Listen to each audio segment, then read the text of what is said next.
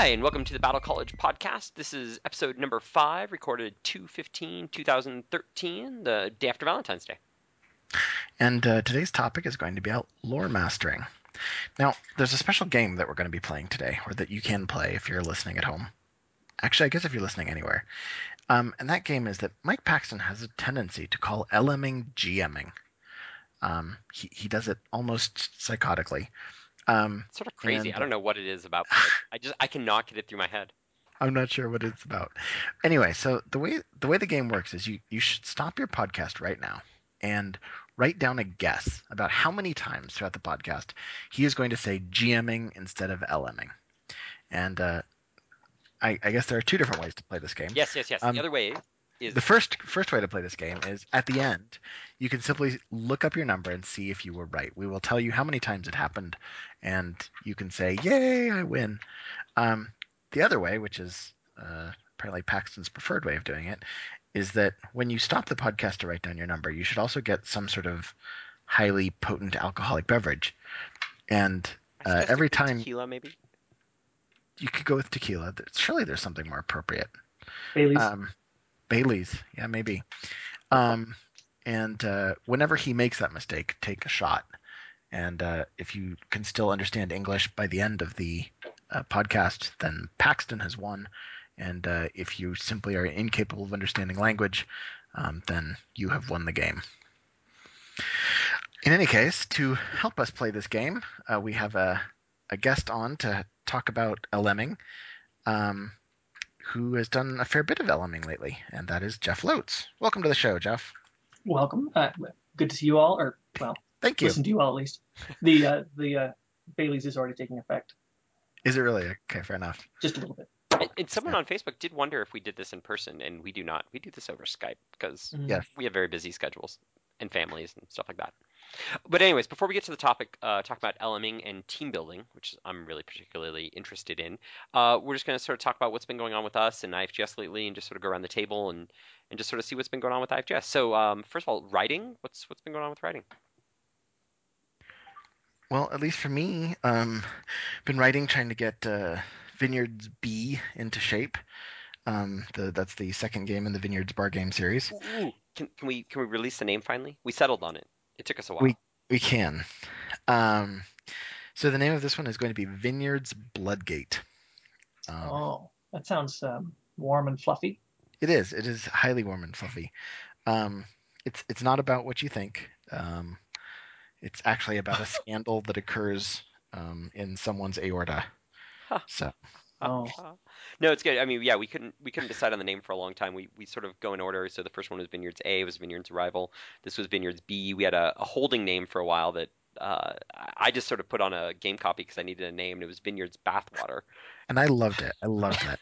I'm surprised I really you loved it. I wanted to figure out how to write a plot so that we could keep it as Vineyard's Bathwater, but we couldn't make it work. Yeah, it would have been great to have like the whole game one big joke that ends with bathwater or something, you know, that was the punchline. Right. Yes. You have to involve a baby. Exactly. It's the evil baby that you have to throw out at the end, and yeah. Yeah. Writing. So yeah.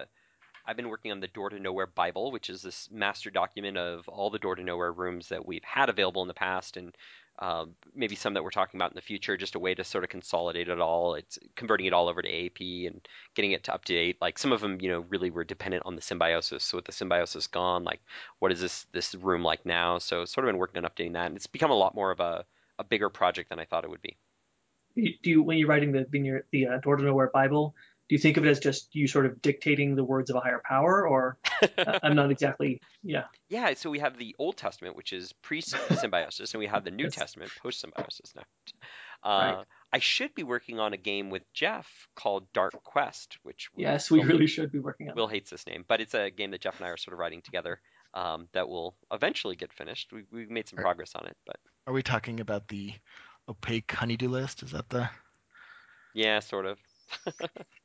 As placeholder names go, Dark Quest is definitely much worse than Vineyard's Bathwater. I fully agree. What about sanctioning? So, Jeff, you're on the sanction committee. Have you been doing any sanctioning? The only real active sanctioning I've been involved in is with the Nexus bar games that Jonathan Wisner has been running this winter during the off season, which I think is a pretty neat idea. So we ran one in February, and there's, excuse me, in January, and there's going to be one coming up just a week from tomorrow on the 23rd. So the second iteration of the game just has a couple new things or some fixes or one or two new encounters, that kind of thing. And so I've been working on the second version of that. Will is involved in the writing of that. And Jonathan Wisner, actually, he hurt his shoulder last year and was not able to work for a while. He was on half-time in January, and here in February he's been back working full-time, and his shoulder's hurting him a lot. So he can't write very much. So it's been, the turnaround has been a lot harder on him. I know we're actually going to have a Skype call between myself and Brad Evanson, who are the sanctioners, and Jonathan, so that we can try and hash things out by voice and save Jonathan as much typing as possible. Nice. And I have a sanction meeting that Jeff's going to next week, Monday. This podcast will probably come out after all this, but Sanctioning Media is sort of our pre-2013 scheduling meeting. It's we're going to sort of look at what games are in sanctioning and sort of look at how our 2013 season is shaping up, and then talk about what we can do to sort of fill in the blanks and whatnot. So it should be a good meeting. We'll have more information on that probably coming out early March or something like that. So cool. Upcoming Nexus game. So we talked about it. So again, this podcast will probably come out after that. But next week, what is it? The Saturday, the 22nd? 23rd. 23rd. We have the second Nexus game. So you guys both playing, NPCing. What are you guys doing with it? I will be PCing and Jeff will be NPCing, if I understand it. Yes. Yeah, I have a recurring role as an NPC, and having sanctioned it, that seems only fair. So yeah. So, but it's a role that I really enjoy. So awesome. I will not be in town again for this, so hopefully I'll make it to the third one. I'll be out running another race. Just happened to fall on that weekend, so. Yeah, I hope you can come. Yeah. Prop making? Will, you've been busy making any props lately? So I realized a little earlier that I actually am supposed to be making a prop specifically for the Nexus that I have not even thought about. So okay, I owe you the base prop, so you're going to modify the prop that I have. Right, I remember that now, and I am glad of that, because yeah. But other than that, yep, I've been building swords and things. So yeah. Very cool. Yeah, I've been working on costuming. I've got a commission piece that I'm doing for someone that I think is turning out really well, and working on a costume for this race I'm running next week. A little cosplay, and my leg is currently outstretched, having fabric paint all over a pair of tights, waiting for it to dry. So it's sort of an odd angle I'm sitting at right now. But yeah. I'm impressed when you first came up with your plan to get those stripes painted and having to like stand in one place for 4 hours. That seemed like a bad plan. I'm doing one leg at a time seems like a much better idea. Yeah, no, it's working great. I think it's, yeah. I'm going to have to peel this off of me and then take a shower and scrub off all the paint. But yeah. Cool. Anyway, Jeff, any props? Well, for this recurring role involves me bringing various kinds of puzzles that the PCs can engage with if they want to as part of the bar game.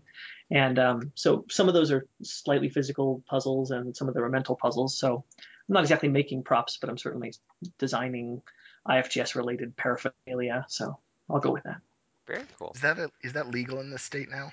Yeah, totally. Paraphernalia. You can have as much paraphernalia as you want. Oh, nice. Yeah. Oh, speaking of writing, we recently, I found on some article on the internet, like the hardest logic puzzle that exists, that this college professor, and we sent it to our friend Nissa, and she actually rewrote it and gave some suggestions. And I was about to say, she not only solved the puzzle, she then went ahead and went through and showed us different ways of making changes to the puzzle to make it various stages of easier. So, wow. So if we ever write a mental 10 game, I've decided that this puzzle is definitely going in it. So we've got the start of the game, you know, the first puzzle that's going to be a core piece of it.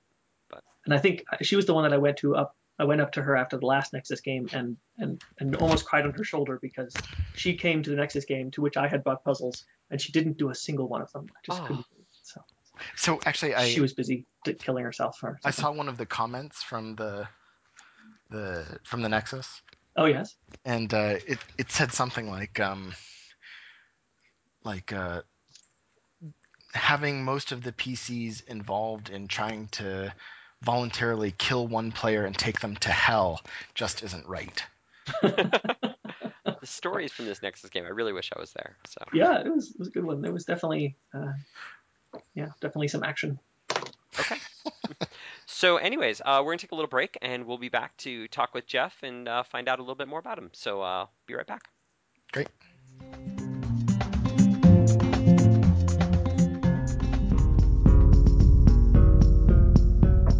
Hi, welcome back.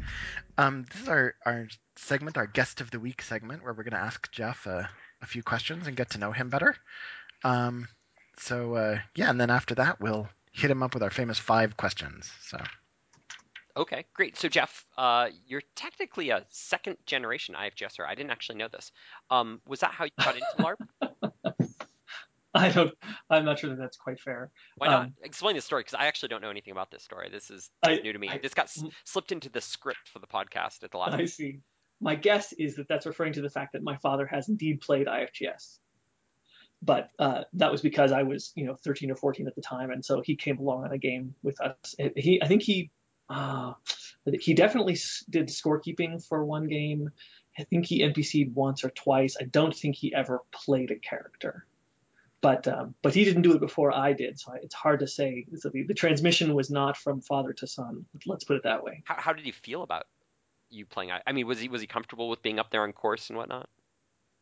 Yeah, I think so. I mean, yeah, I think he's a pretty playful guy, and he's a college professor, and so it hangs out with people that are much younger than him all the time. So I think he enjoyed it, and he knew how much I loved it, and so I think he had a lot of fun. I don't think it ever caught him very directly. Yeah. But in terms of a way to spend time with me and with other people and have a good time out in the mountains, it's hard to beat.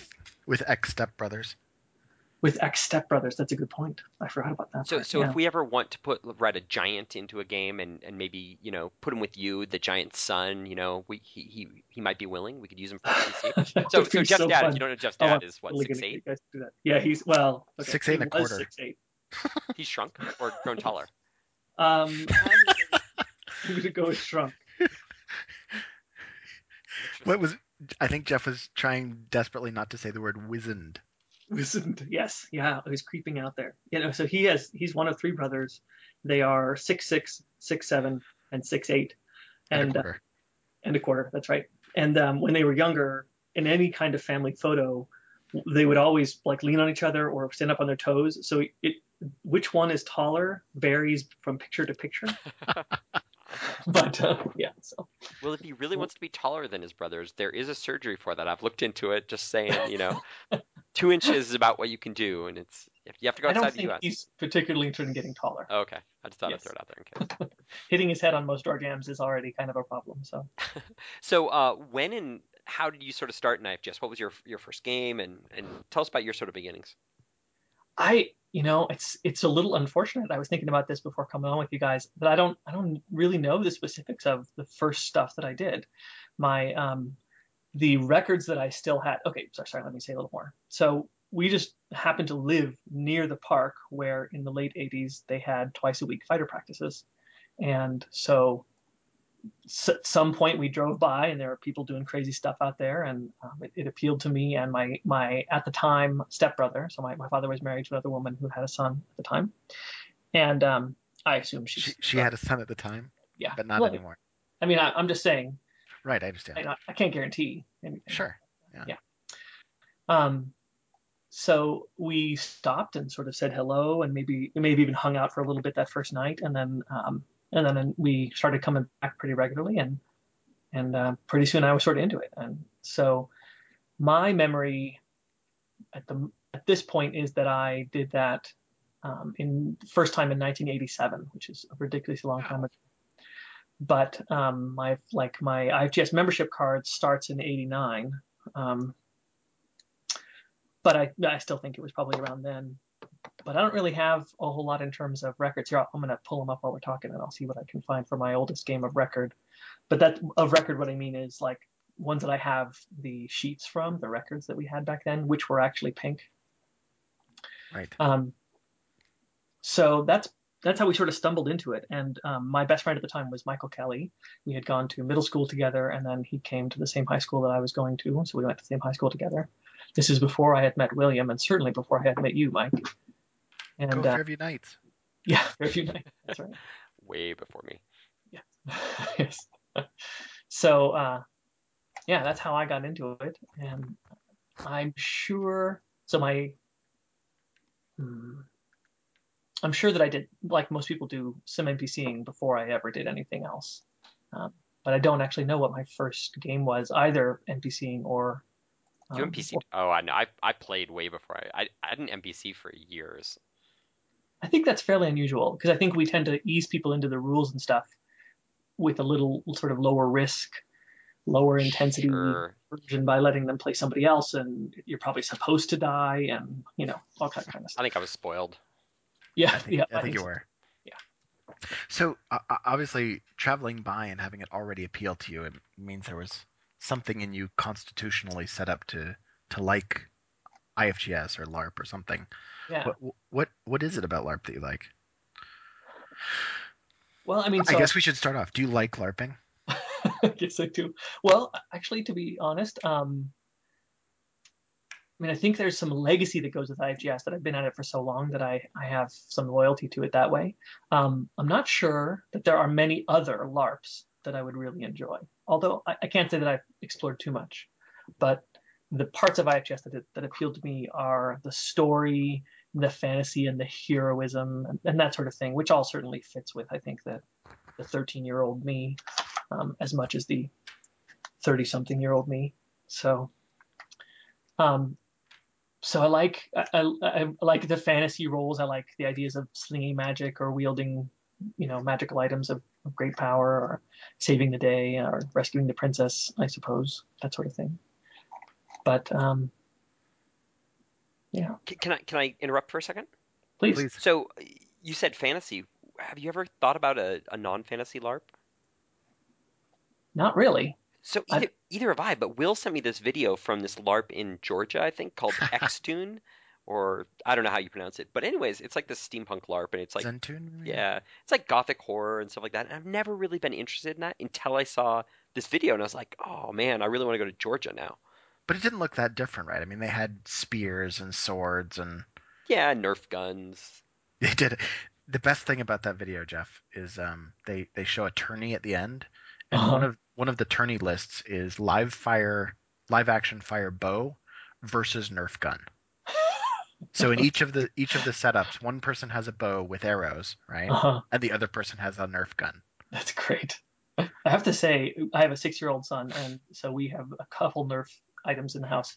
Although I think the only actual Nerf gun is actually mine, not his. But the current Nerf gun technology is just unbelievable. I actually wish we could find some way to work them into IFGS as sort of proper items, because they definitely don't hurt anybody, but you really can shoot with fair accuracy to maybe 20 or 30 feet away. It's better than that. So Popular Science actually keep an update of the newest Nerf technology. The newest one is a dual fire pistol, so it fires 2 bolts at the same time, up to 75 feet. Wow. Yeah.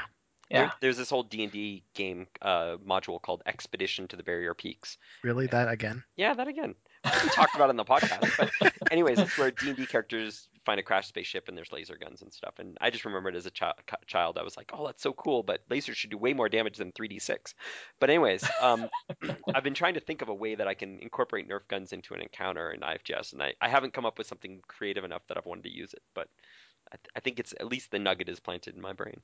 Yeah, absolutely. Yeah, I don't think there's any doubt that that'll be a good, if nothing else, like a physical challenge or a carnival game, or I don't know. Yeah, I mean, there's got to be some fun stuff to do there. Okay, sorry, enough tangent. I forgot where we were, frankly, but yeah. We were talking about what you like about LARP, but you actually brought something up, and that is that you have a 6-year-old son. So apparently, you're a 2nd generation IFGSer. Yes. Do you have any plans to turn your children into 3rd generation IFGSers? Yes. Oh yeah. They have these pillows that you can put speakers in, so you can brainwash your children at night. Oh, nice. Yeah, so I've just recorded this loop that it's just me reading the 7.0 rule book, actually, but it just plays all night, and so I'm pretty sure. At least they sleep well. They sleep well, that's right. And they wake up in the morning and go, Daddy, what's stacking? And, yeah. And then you say, I don't know. Nobody knows. Death isn't real. You'll always come back to life somehow. It has something to do with quantum theory.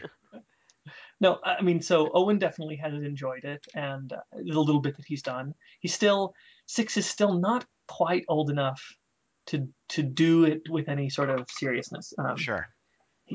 I think if, actually, we may come back to this later on, but if I had the opportunity to play, to do a really low-key NPC role, or NPC for just like one encounter on a given day, I think it actually might, this summer, work out for me to bring him, and he and I could NPC and, you know, just do it for like 2 hours or 3 hours for all the teams, and then be done.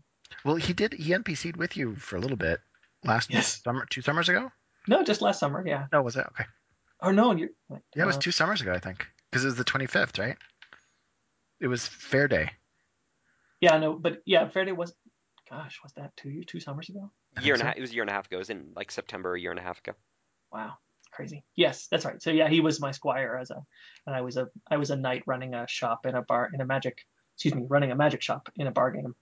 And yeah, he just sort of hung out and said yes, sir, and that was pretty much. But he got a big smile whenever he said yes, sir. So awesome. That's great. Cool. Is there anything else you want to say about LARPing or about IFGS or? There's a social aspect about it that I value a lot, that I don't think I get in virtually any other sort of gaming and playing that I do. So maybe that's the thing that draws me back to it most. But I certainly really do enjoy it. There are a lot of moments of a really intense fun that I associate with IFGS. The social component, I think, is really important. I mean, my wife, I think one of the main reasons she does it is for the social aspect of it. We have a bunch of friends, our friends Shane and Matt, who I feel like do it mostly for a social aspect. So I think that's really, really, really sort of a, I don't know, important piece of IFGS. Yeah. But and just for the record keeping out there, so my oldest record that I still have is from June 9th, 1990. It's a game called Piper on the Hill, and I PC'd in it with my druid, who was named Flame, or technically Flame 2, because he died in the first game he played in.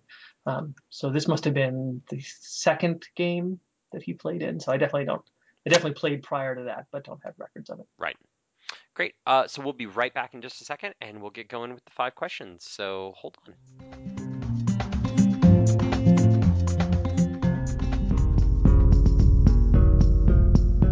And now our famous 5 questions with our guest, Jeff Loats. Woohoo! Oh, me, Cinco. Okay, yeah, that's you. Question number 1. Jeff, what is the best class? And this is not a trick question. I want your honest opinion, what you feel like. What? I'm serious. Yeah, no, I think you are serious. You wanted to ask the question, but there's definitely, your co-host has a specific answer in mind. Well, okay, so I definitely have a pretty strong power gamer streak in myself, and I think of it not actually so much about winning. Like, I think I'm a pretty good, like, I'm not a sore loser. I enjoy games regardless of whether I win them or not, but the metagame of looking at a set of rules and figuring out what the best combination is something that I almost can't help, and so I do it anyway. So from a power gaming perspective, the answer is definitely knight. Well done. I think you were the first guest we've had on to actually get that question right. Okay. So we had one crazy old guy on here who answered druid. Yeah, no, I heard that one. Yeah, that was embarrassing. I think my number 2 would go to cleric. Sorry, Matt. Would go to cleric. Yeah, I might agree with that. In 7-0. Yeah, okay. And in knight and AP also. In AP, harder to say. It's harder to say. That's right. It's much closer. I think they still have the edge. Although I think that they are right up there next to fighter at that point. Interesting. Yeah. Okay. So next question. What was your favorite game? Either that you played in or staffed, either one. Oh, okay. So I'm going to split this a little bit. So I'm going to go, so I have been playing for a fairly long time, as we talked about before, but I took a big break where I went to graduate school in Oregon and I worked far away and things like that. So I didn't play for maybe 11 or 12 years. From the mid 90s to later on. So, so if I think back to the early days when I played, the one that stands out the most, William can remind me, I think it was Tunnel of the Toads. And And yes, he knows. Speaking of LMing mistakes, as we'll come across later, we'll get back to that game. Was I the LM? You were not. Okay, good. Anyways, so we had arranged to play in this game, myself and William and a few other folks. I was Michael Kelly on our team? Our LM, in fact. Ah, there we go. Okay. And then I think it was essentially the day of. No, it couldn't have been the day of. A few days before the game, we realized that I had played in this game before. So that wasn't going to be fair if I had played the game before and was going to play in it again. And so to try and make it so that I can still participate with my friends, we came up with this crazy idea to have me play essentially an automaton who could take orders but basically couldn't contribute anything mentally to the game. So it wouldn't matter that I knew the plot or knew the trick. So I have bad news for you. You do? You're mixing up two games. Really? Yes. Okay, so tell me. Tunnels of the Toads was the very first game I ever PC'd in. Okay. Mike Kelly was our LM. You played Sif. He played Voriax. I played Firstborn. Okay, gotcha. The game in which you played Maldredior was actually Piper on the Hill. Piper on the Hill, that's right. And Alicia Raushi was our LM. Wow, really? Yep. That's crazy. So what do you remember? So wait, so you also tell me now what you meant by speaking of LMing errors.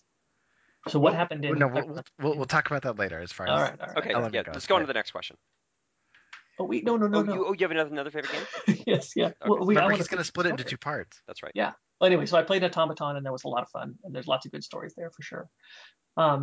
In my more recent activity since about 2007, I would say that my favorite game that I played in was probably Price of Glory. Price of Glory was a game that I played in with a family of four named the Baltzers, and were really, really fun. When Will says that I've done a fair amount of LMing recently, it's basically all been with this family that are just they're always rock stars. Yes, they're rock stars. That's well put. And this was a really fun game and a really fun group of people, and included this siege at the top of a pass, which was just fantastic. And so I have lots of really good memories of that one. That's probably first place, right up behind Price of Justice, which was the almost all 10th level characters game that ran last summer. It was a mini game just for one team of high level people and was hard and awesome in all kinds of great ways. Wow. I like that game. I just didn't think you felt that way about that game. It has improved with time, to be honest. Okay. Yeah. I think sometimes do. Okay. Okay. Question number 3. If your favorite character had to die, who is it, and how would you want him or her to go out? My favorite character is definitely my magic user, my mage. His name's Tianas. He's my highest level character. He's not actually my first character, although sort of a close second. I was just looking at my records, and it looks like the first game I played him in was in 1990, and he has died many times, but many might be a little strong. But have I killed him off in a game? Have you killed him? In a game. Yeah. He died in Price of Justice. He did? Okay. Yep. I just couldn't remember. I've killed so many characters, it seems like, these days, so I was curious. I mean, he didn't quite die because he had life support, and then he did die and got life sparked. Both in that game, so would have died twice if not for trinkets and toys. He obviously also died in Chameleon a few years back. Oh, right. But, yep. But who didn't, really? That was pretty trendy. Yes, that's right. Who didn't? My mage died. Your mage died. If all your friends were going to die because of dropsy, would you die too? Yeah. So was that, would you say Chameleon is how you wanted to go out? No. The way I died in Chameleon would be I got hit by a dropsy, a skeleton started chasing me, and I ran into a crash time glyph, fell down unconscious. The big bad guy came over, assumed I was a girl because I had a robe on, threw me up onto a post, tied me up, and then slit my throat. Sounds hot. No, wait, sorry. He didn't slit my throat until one of my teammates came by and untied the ropes and I collapsed on the ground. Then he slit my throat. So, yeah, it was a pretty... ignoble way to go, but okay. So Tianas definitely fancies himself a sort of standing in the fray, hurling magic left and right, and I would go for that kind of an end for him pretty much any time, like him against a whole lot of things. If it could be in the yeah, in the efforts to save friends or innocence, that would be good too, but that's probably not quite as important as it just being in the heat of massive battle and with the piles of his enemies around him. So not sleeping peacefully in a dress. That's correct. Fair enough. All right. If you could change one thing about the IFGS, what would it be? And no, you may not wish for more wishes. I think that, like, if I think of this question in terms of what would increase my enjoyment of the IFGS the most right now, it's not actually things like the rules system or that kind of thing. It's actually mostly about we have a relatively small group of sort of middle to high engaged people. That is, people who will write or produce or even sort of assistant produce in big ways. So I feel like there's a lot of, I'm worried we're going to burn those people out. I'm worried that I'm going to get burnt out in that process. Sure.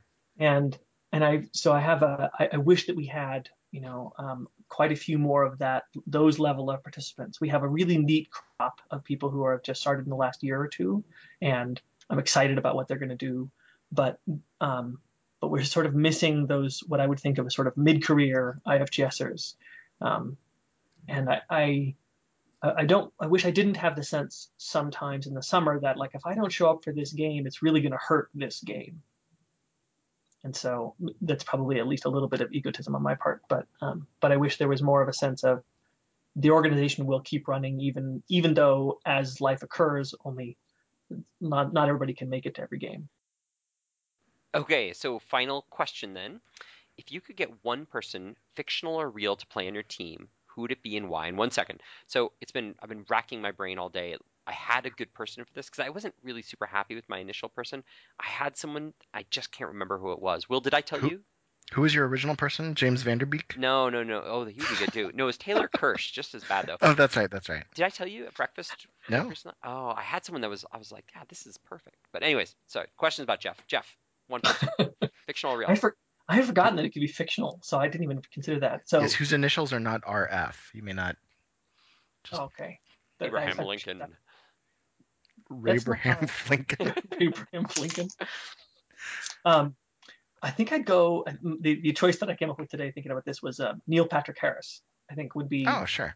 Would be really fun, and I think he's the kind of person who could really play with it, and I think he would also be really, obviously, pretty capable of, like, doing it being serious during the serious parts and being playful in the playful parts. And so now we just need Brandon on so that we can get the entire cast of Dr. Horrible's.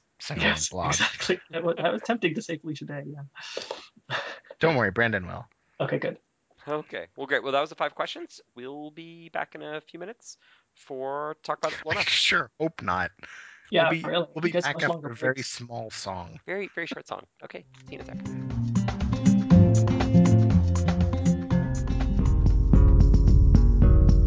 All right, and now we're on to the meat of this particular show, and that is. Mastering. I'm a vegetarian. What? No meat. All right, that does certainly explain some of your LMing.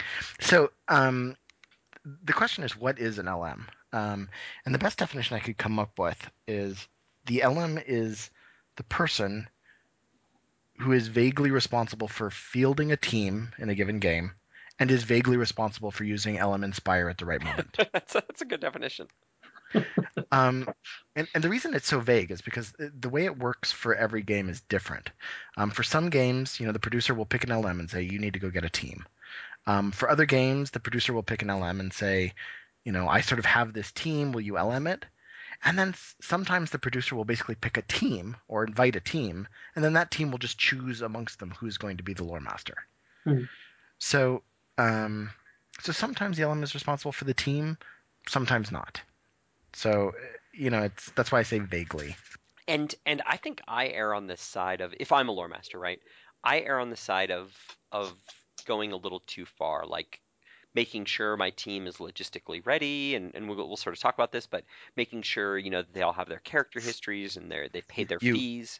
Are you saying you obsess about greater organization and control? Yes. That's weird. No one ever thought I'd be a control freak.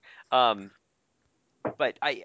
as a producer, I like those lore masters that sort of take care of those details. I know. Yeah, absolutely. That doesn't seem like going too far at all. I certainly have, when you have been an LM that I've on a team that I've been on, I've really appreciated it and felt like you clearly had a focus on the game, and that helped me get more focused on the game and helped me get more into it. So, yeah. So what would you say, who's the best LM you guys have ever had?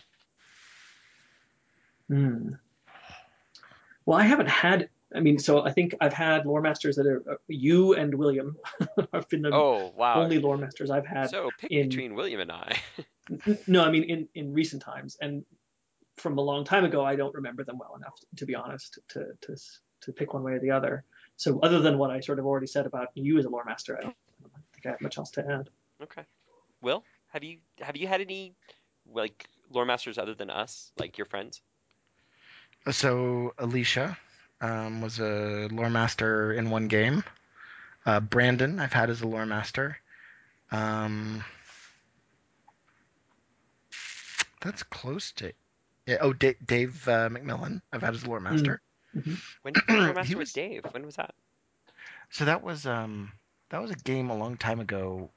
It was probably like 95, 96. I don't actually remember the name of the game. It was one of the Subterranea games. Yeah, he was my lore master, and he did a great job. I think especially for sort of kids, like, because I was barely not a teenager. Or actually, I guess I still probably still was a teenager.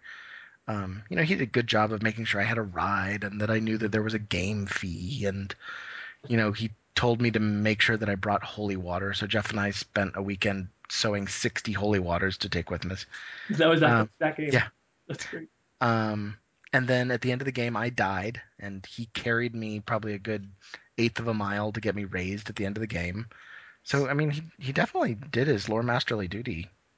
It was, but, you know, I he's definitely more about sort of on the field control. And that worked pretty well for me at the time. I was, you know, playing a pretty loose character, and I liked having someone to tell me what to do, but I'm not sure I would like it as much now, you know?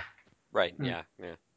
Yeah. I think, I'm trying to think one of the earliest games I've definitely, Will, you've lore mastered for us, and it's a little unfair when we talk about each other as a lore master, like you did. All I can think of is Chameleon. No. We used to do like the Angel game and all of those. Okay, yeah, fair enough. Yeah, there were a lot of games back in the day that you floor mastered. But it feels a little bit differently because we're friends, so we sit around and hang out outside of IFGS. So like the planning we just do for fun. It's not like we're doing it because of the game, I guess. Right. But no, go ahead. Sorry. Yeah, so I mean, that is one of the different experiences I've had, is that in the last few years, there's been, I think, 2 times where I was a lore master for a group of people who I didn't necessarily pick, and who weren't all just my friends beforehand. Right. So that's certainly a very different experience. And that's, I think, where the leadership part of a lore master comes a lot more into it. I think you really are, at that point, expected to be a little bit more of the boss. You're the final word. You're the one. You're the decider. Sure. Oh dear. So Nissa and I played in a game, Showdown at Lord Walla's Corral, something like that. I don't know, 10 years ago, and so Keith Hopkins was our lore master. And funny story about Keith. Keith, if you didn't know, he is missing a leg. He lost it, I think, due to some sort of cancer. But I didn't know. I played all weekend long. It was a 2-day game. I had no idea that he didn't have a leg. He had a prosthetic. So I didn't know that for many years. He is amazing. Yeah, amazing guy. Yep. But anyway, so he was playing our lore master, and he was awesome. Like, just, I mean, we showed up. We were the fighting beef, is sort of how I felt like. Like, he knew that we were okay fighters, and so we were both playing knights, and we just sat there and we fought.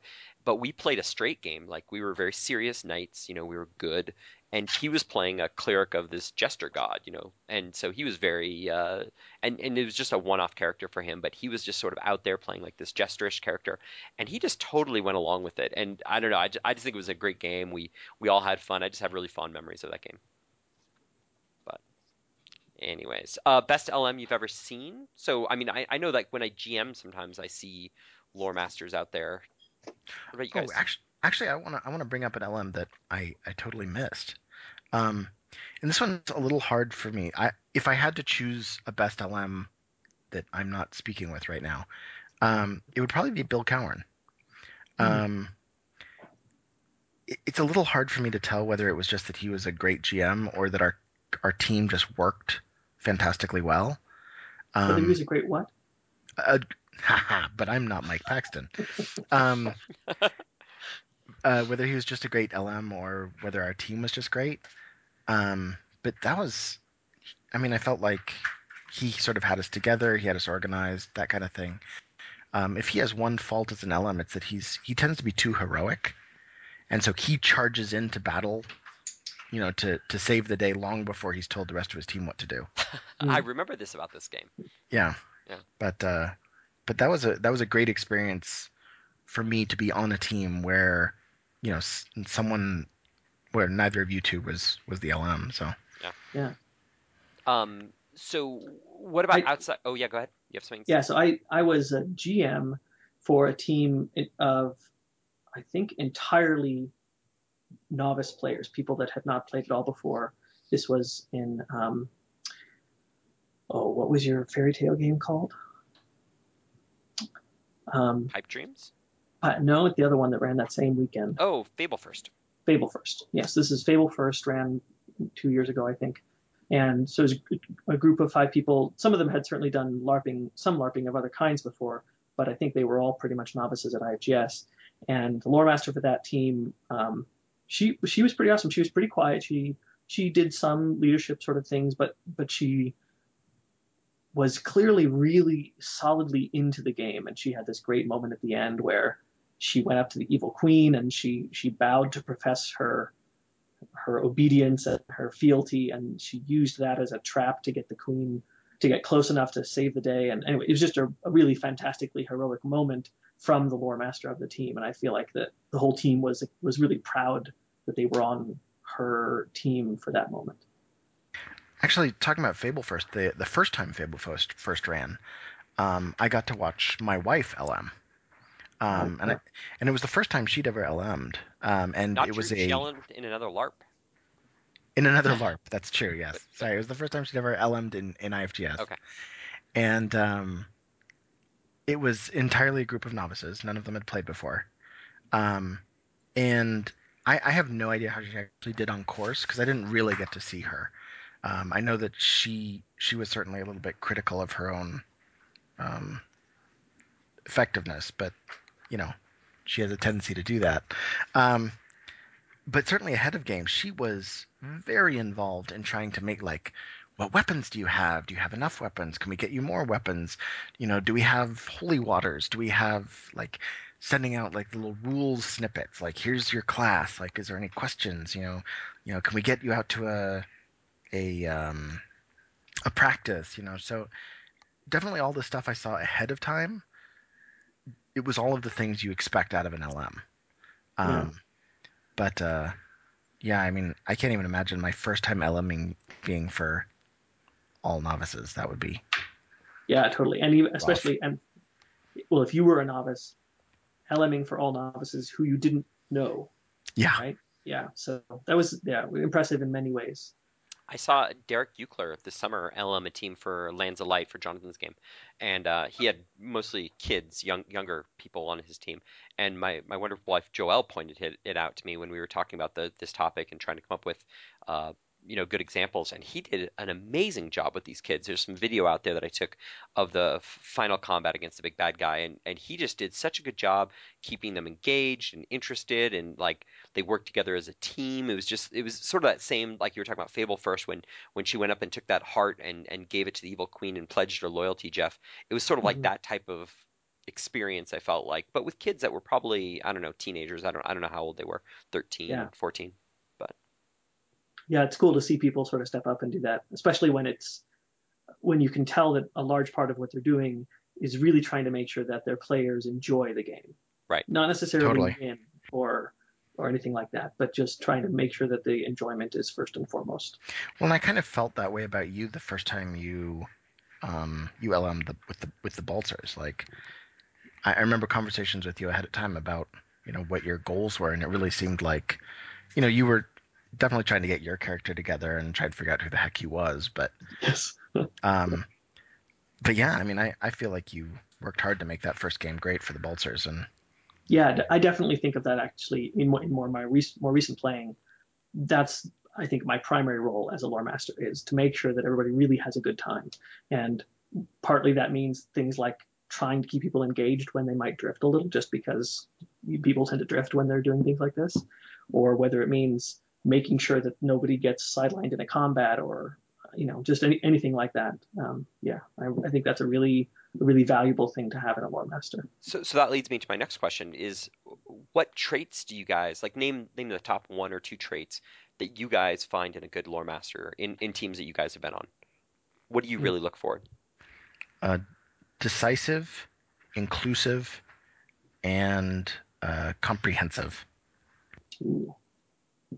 I definitely would go with decisive. And yeah, I think I've already indicated that inclusiveness is a big factor. I'm going to ask Will what he means by the other thing in just a second, but I would add they need to have I think it's fairly important that they have a decent knowledge of the rules, and that they feel, well, it's helpful to the whole team if the lore master feels pretty competent.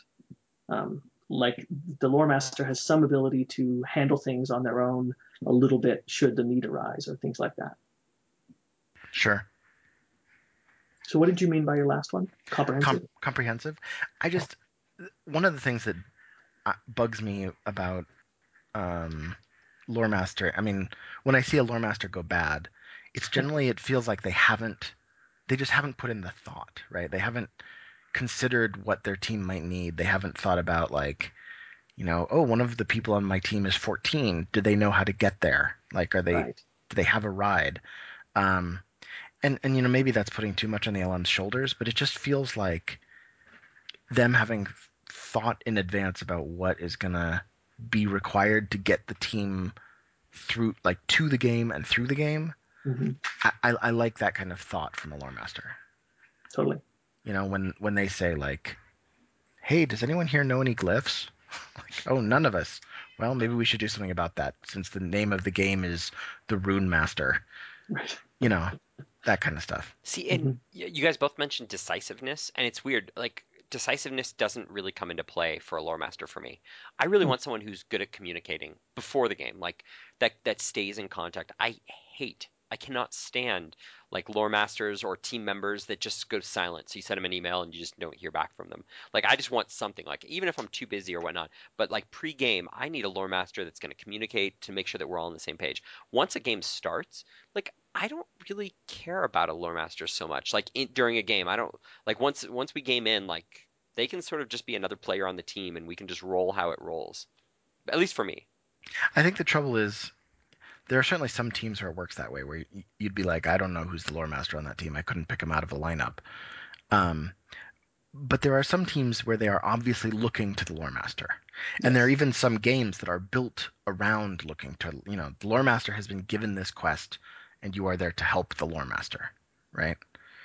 And in those kinds of situations, I've certainly had lore masters who just couldn't decide. You know, like, crap, someone's, you know, we're losing someone in the bog, but if we send anyone else in there, you know, the prophecy says we're all going to die. Let's just stand here. Right. Yes. That's a good point. In Price of Hope, I felt like this last summer, you know, the I forgot what it was called though. The four white carport area, the puzzles in there. The gallery. The gallery, thank you. The Hall of Heroes. Hall of Heroes, yes. Mm-hmm. I felt like there could have been some more decisiveness. Like, teams, it was so hot. The teams just sort of, like, they couldn't, it wasn't really obvious what they were supposed to do at first. And so teams just sort of shut down. So okay. Sort of wilted in there. Yeah, I guess there are times that it would be nice for someone to basically be decisive and say, okay, this is the direction we're going, whether it's right or wrong, doesn't matter. This is the direction we're going. Or actually, I think for me, it's partly about that, but it's all, I actually want them to be sort of decisive in their character base. Meaning that if the lore master has a clear idea of what their character wants and wants to do, it makes it so much easier for interesting role playing to happen sort of by playing off of that. Yeah, so that was that was certainly the benefit of Bill Cowern, is that he knew exactly who he was. Mm-hmm. And as a Golden Lion and as an agent of the Lands of the Seven Tribes, he was very clear about his goals, his motivations, and his methods. Yeah. And that gave the rest of us so much to play off of. Yeah, so decisiveness in terms of what your character is like and what they want can make it so that the people who you're leading, quote unquote, into the game have an opportunity to address that as well. Whereas if you're a relatively passive player, then as an LM, it's going to be hard for people who want to be more engaged in the game to do so. Right. There is the other side of that, though. Chameleon, for example, was a great example where the lore master was one who he absolutely, I mean, there was never any question in his mind about anything. Mm-hmm. But there were times where, as lore master, I was incredibly frustrated by my inability to get my team to do what I told them. Yeah. And part of that was just because, you know, there was rampant chaos jumping our bones, but yeah. But like, especially up on top of the hill, we had a village to save. There were unlimitedly regenerating undead, and just trying to get the team and the NPCs to all like do what I told them to do. Like, I felt like I was going insane. Well, that feels fairly in character. I would not be surprised for your character to be frustrated by the vagaries of human yes. whims. Yes, in fact, if I'd been really in character, I would have just slaughtered all of the NPCs, all of the villagers we were trying to save, and dragged them out of the way. That's right. I'll raise you later. Exactly. Yeah.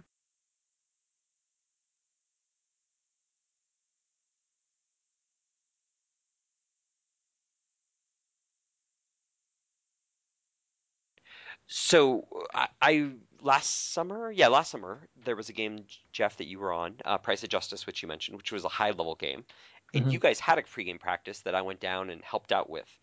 I thought that pregame practice was very interesting. I as a player, I'm curious to know how you felt about that, because on one hand, I thought it was really, really useful. Like, you guys felt like you guys got to know your class a little bit better and maybe how you could handle an encounter.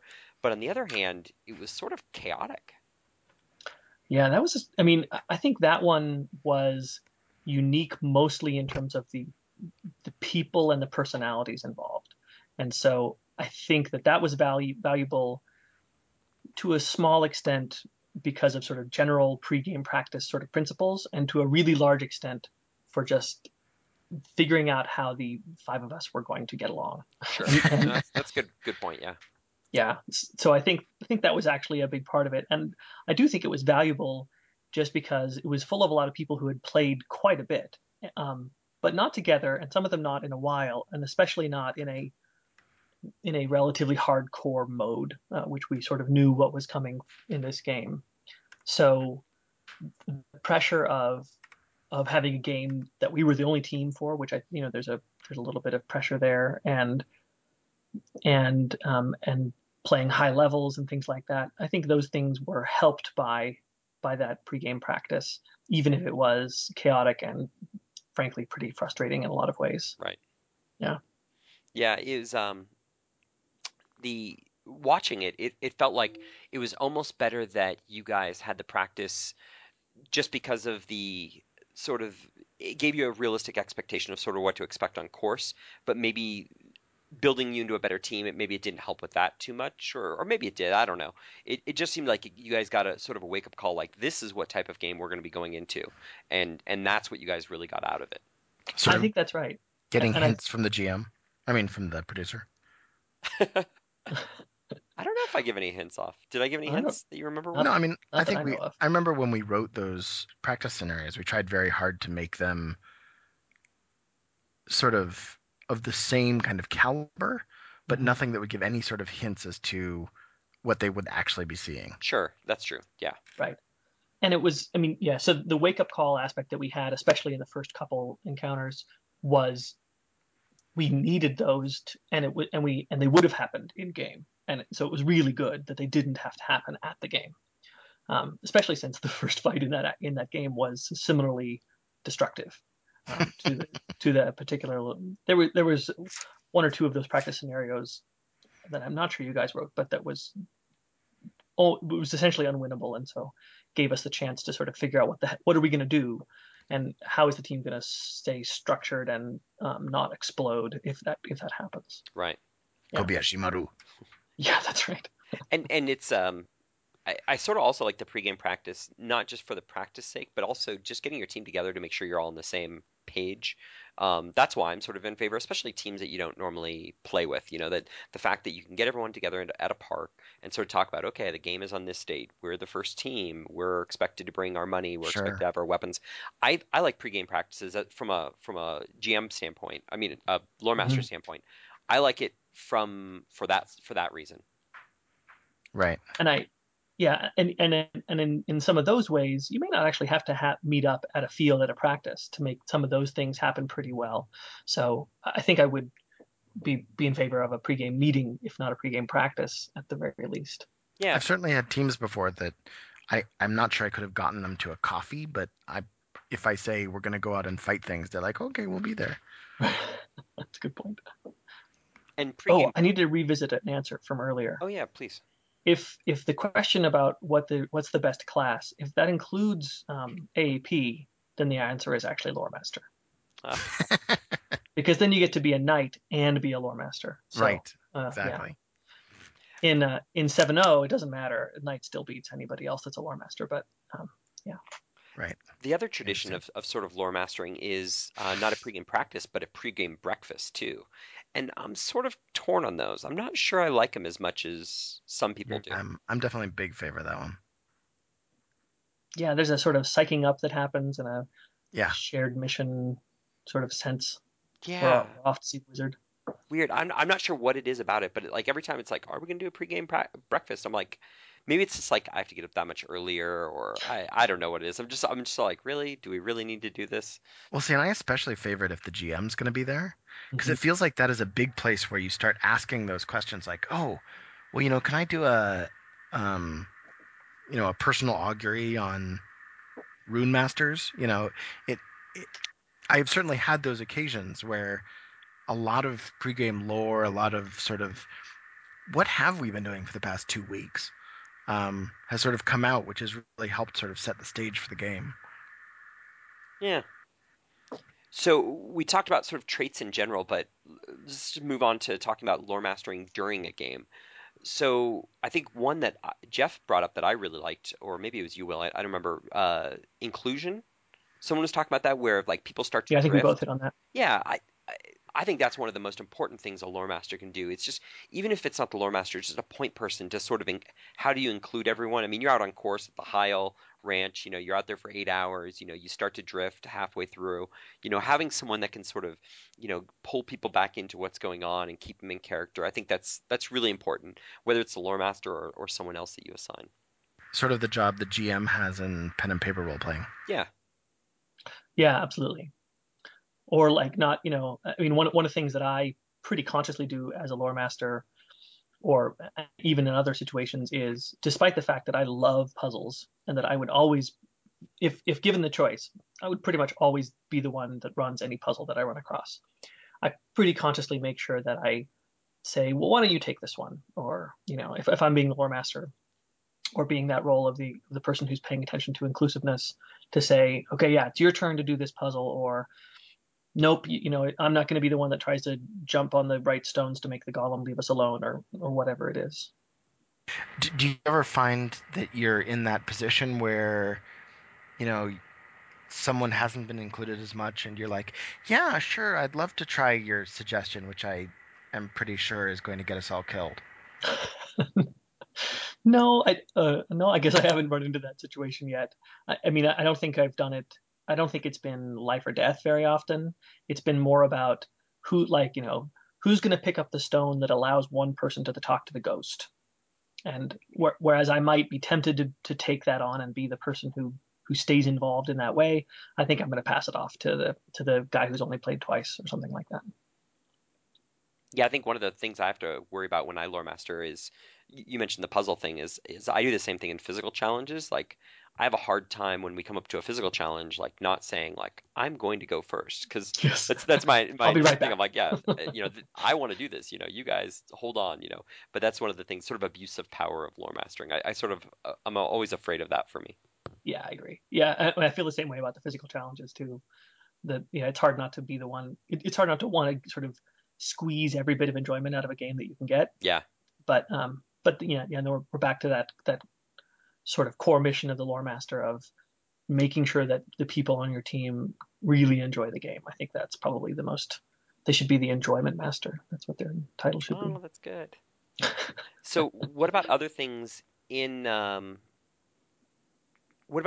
sort of in game, like that lore masters that you've seen them do that you've been sort of impressed with, or other things that you've done that you're like, oh, that's a good lore master, or bad things that maybe a lore master's done in game that you're like, lore masters really shouldn't do that. Do's and don'ts. Well, actually that's a good place for me to seg into, I promised a story about Tunnels of the Toads. Oh yeah. So Michael Kelly was our lore master in that game. Playing Voriax, who is his Prahlyan priest, and we basically set him up in an untenable situation.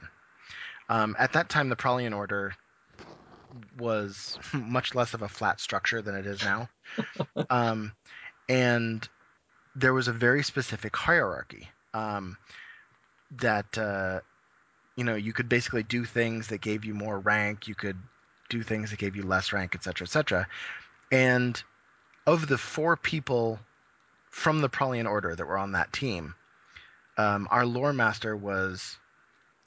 So there were two. There were two people who outranked him. Okay. Yes, out of the four, and he basically felt paralyzed. Right.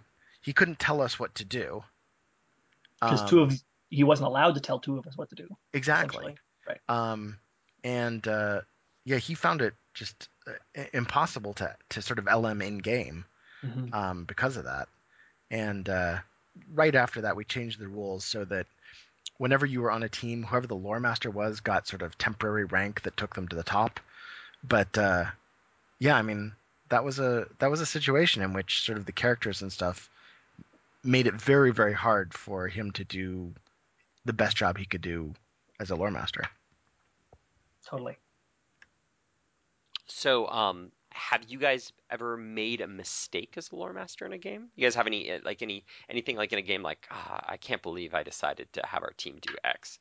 I have never made a mistake of any kind in an IFGS game. Oh. Okay. Jeff? That requires some thought. Hold on, just give me a minute. No. I mean, the only one that immediately leapt to mind is actually not from IFGS. And I don't actually remember if I was the lore master or not. There was a game called Prophecy, which you were. lives in infamy in our group of friends who played in a different system called GS. And we had come across a mental puzzle, which I'm sorry to say I don't remember the exact details, but it was essentially some form of security system, bank vault, or you can't get into this because you're not the right person. And as the lore master was, we played it as a mental puzzle. That is, we played assuming that there were tricks or cleverness that would get you into this, when in fact it was the game equivalent of a combination lock. And there was no way to figure out the right code. You were just supposed to break it. Yes, I'm going to steal this bike. And I'm sure that his combination is, some... numerological equivalent of his mother's maiden name. Yes. So we spent 3 hours trying to get through this puzzle through cleverness, and delayed the game to the point where we ruined the game essentially. Yeah. by delaying at this point for so long. And it was just a moment, where both between the design and our understanding of the design, it kind of went to hell on a handbasket. And let's be clear, a veteran producer also would have stepped in and given you way out long before the 3 hours. I remember we talked about that. We were sort of around a corner, like wondering if we should give you guys a way out, and it was like, no, just let them play through it, you know. And it was a hard call, I think, in the moment, but sure. And I don't, so in terms of more recent LMing on my part, I can't think of situations where I really felt like I've made mistakes. The games that I've been lucky that, I don't know, lucky. It's been the case that I've LM'd for games that were largely aimed at novices or less experienced players. And so what that meant is that as a veteran player being their LM, I was mostly running across situations that I felt like I understood pretty well. So whatever metagaming was taking place in my head made me feel pretty comfortable with, no, I think this is the right course, or we can do this without risk, or we can play around with that without it being a problem. So Chameleon actually is an example of a mistake I made as an LM, and that was... Taking 2 6-level mages? Because Jeff and I, we both your 6-level mages, and that was a mistake, I think. I don't think that was a mistake, actually. That was fine. No, it was actually, or at least so I'm told, the problem was that we didn't bring in any holy water. Oh, right. That we knew that it was going to be a undead-heavy game. I'm not actually sure how we knew that. I'm pretty sure we were told that. I sort of remember that. And that we didn't bring in any holy water to stop the unlimited regeneration. Mm-hmm. So that's certainly a case that... At the time, I was like, really? That's the only way to do this? But yeah, I think that was just unpreparedness on my part, thinking it was sort of overconfidence, right? I was pretty sure we could fight our way through anything. Right. Just not grokking, as Tom Balzer would say. Well, even Dropsy, we managed to fight our way through, right? Yeah, that's true for a lot of it. Yeah, the actual team explosion was not centered around Dropsy or holy water, frankly. No, although there was kind of some explosion around the holy water. That was kind of a brutal fight. So yeah. I can't think of a place where that I may have made a mistake, though I'm sure there's plenty of those. But I do remember, from a writing standpoint, I just want to bring up the idea that we've written some encounters that I feel like have really challenged a team, whether they have a good lore master or not. I remember Price of Victory, the Moon Temple encounter. Sure. It was this encounter where, these players had to solve these puzzles while they were being constantly attacked. And it was a very long encounter. It was like 45 minutes or longer of fighting. And the teams with really good lore masters made quick decisions because you couldn't really dilly-dally because you were being attacked, and just kept it going and sort of kept a pulse on their team. If someone started getting mentally exhausted, they'd swap them out and have someone else work on puzzles. And the teams that didn't have that, sort of, you could see lose focus, and it just started dragging the encounter out longer and longer. And it was just really entertaining to watch from a producer standpoint, just to see how teams and how the leadership sort of steps up to that. Mm-hmm. Yeah, I suspect that I think of myself as seeing more problems when I think about the writing and producing that I've done, and less when I think about the lore mastering that I've done. Right. I think it's more obvious when you're the writer of a game that you made a mistake in designing this, whereas something has to go pretty drastically wrong for you to really be aware that you made a bad choice as an LM. Yes. So yeah, I think it's hard. I mean, those things are either really obvious, or I think you just can't see them at all. So I don't want to really name names, but there was a game, Price of Glory, that you mentioned, and there was one team, I think it was the final team of day 2, was in the very, very last encounter. And they were a little bit younger and definitely didn't quite have the leadership that some of the other teams had. Do you know what team I'm talking about, Will? Yes. It was hilarious to watch them just the fight was pretty hard to begin with, and we had some good fighters there. Yeah, I don't want to give anything away, but at least 3 of the team members on that team, if it's the right team I'm thinking of, their last name rhymes with Schmalexander. Yeah, definitely a place where I think a little bit more leadership from a lore master. Not they didn't do a good job the rest of the game. It was a long day, and well, so but that's actually a great thing to look at, right? The reason that they had trouble with leadership in that encounter, right, was that they had some personalities that would not allow certain types of leadership, right? Mm-hmm. If your older or younger sibling is on a team, right, that is going to significantly change what they let you, tell them to do. You know, the I think the same thing goes with spouses or friends. Or, totally. You know, relationships matter a lot in this, or if you just don't know someone very well. So is there, have you ever seen, or do you feel like a lore master can ever go too far with their leadership? I mean, is there a balance that you sort of need to do as a lore master, do you feel? Well, I'm sure fun-wise you could very easily be too bossy and... Have you guys ever seen that in the game, though? I mean, I don't want examples. I don't want to call anyone out. But have you seen it where a lore master's gone a little too far? I don't know. I'm sure that I have. No, I don't think so. Yeah. There's a game I sort of remember watching a team go through, and I can't remember the game that it was. And I sort of felt like the lore master dominated like every encounter. It was about the lore master and then three people that stood behind them. And I was a little disappointed. I was just like, really? Is this like, Mountain of Flame? No, did I do that in Mountain of Flame?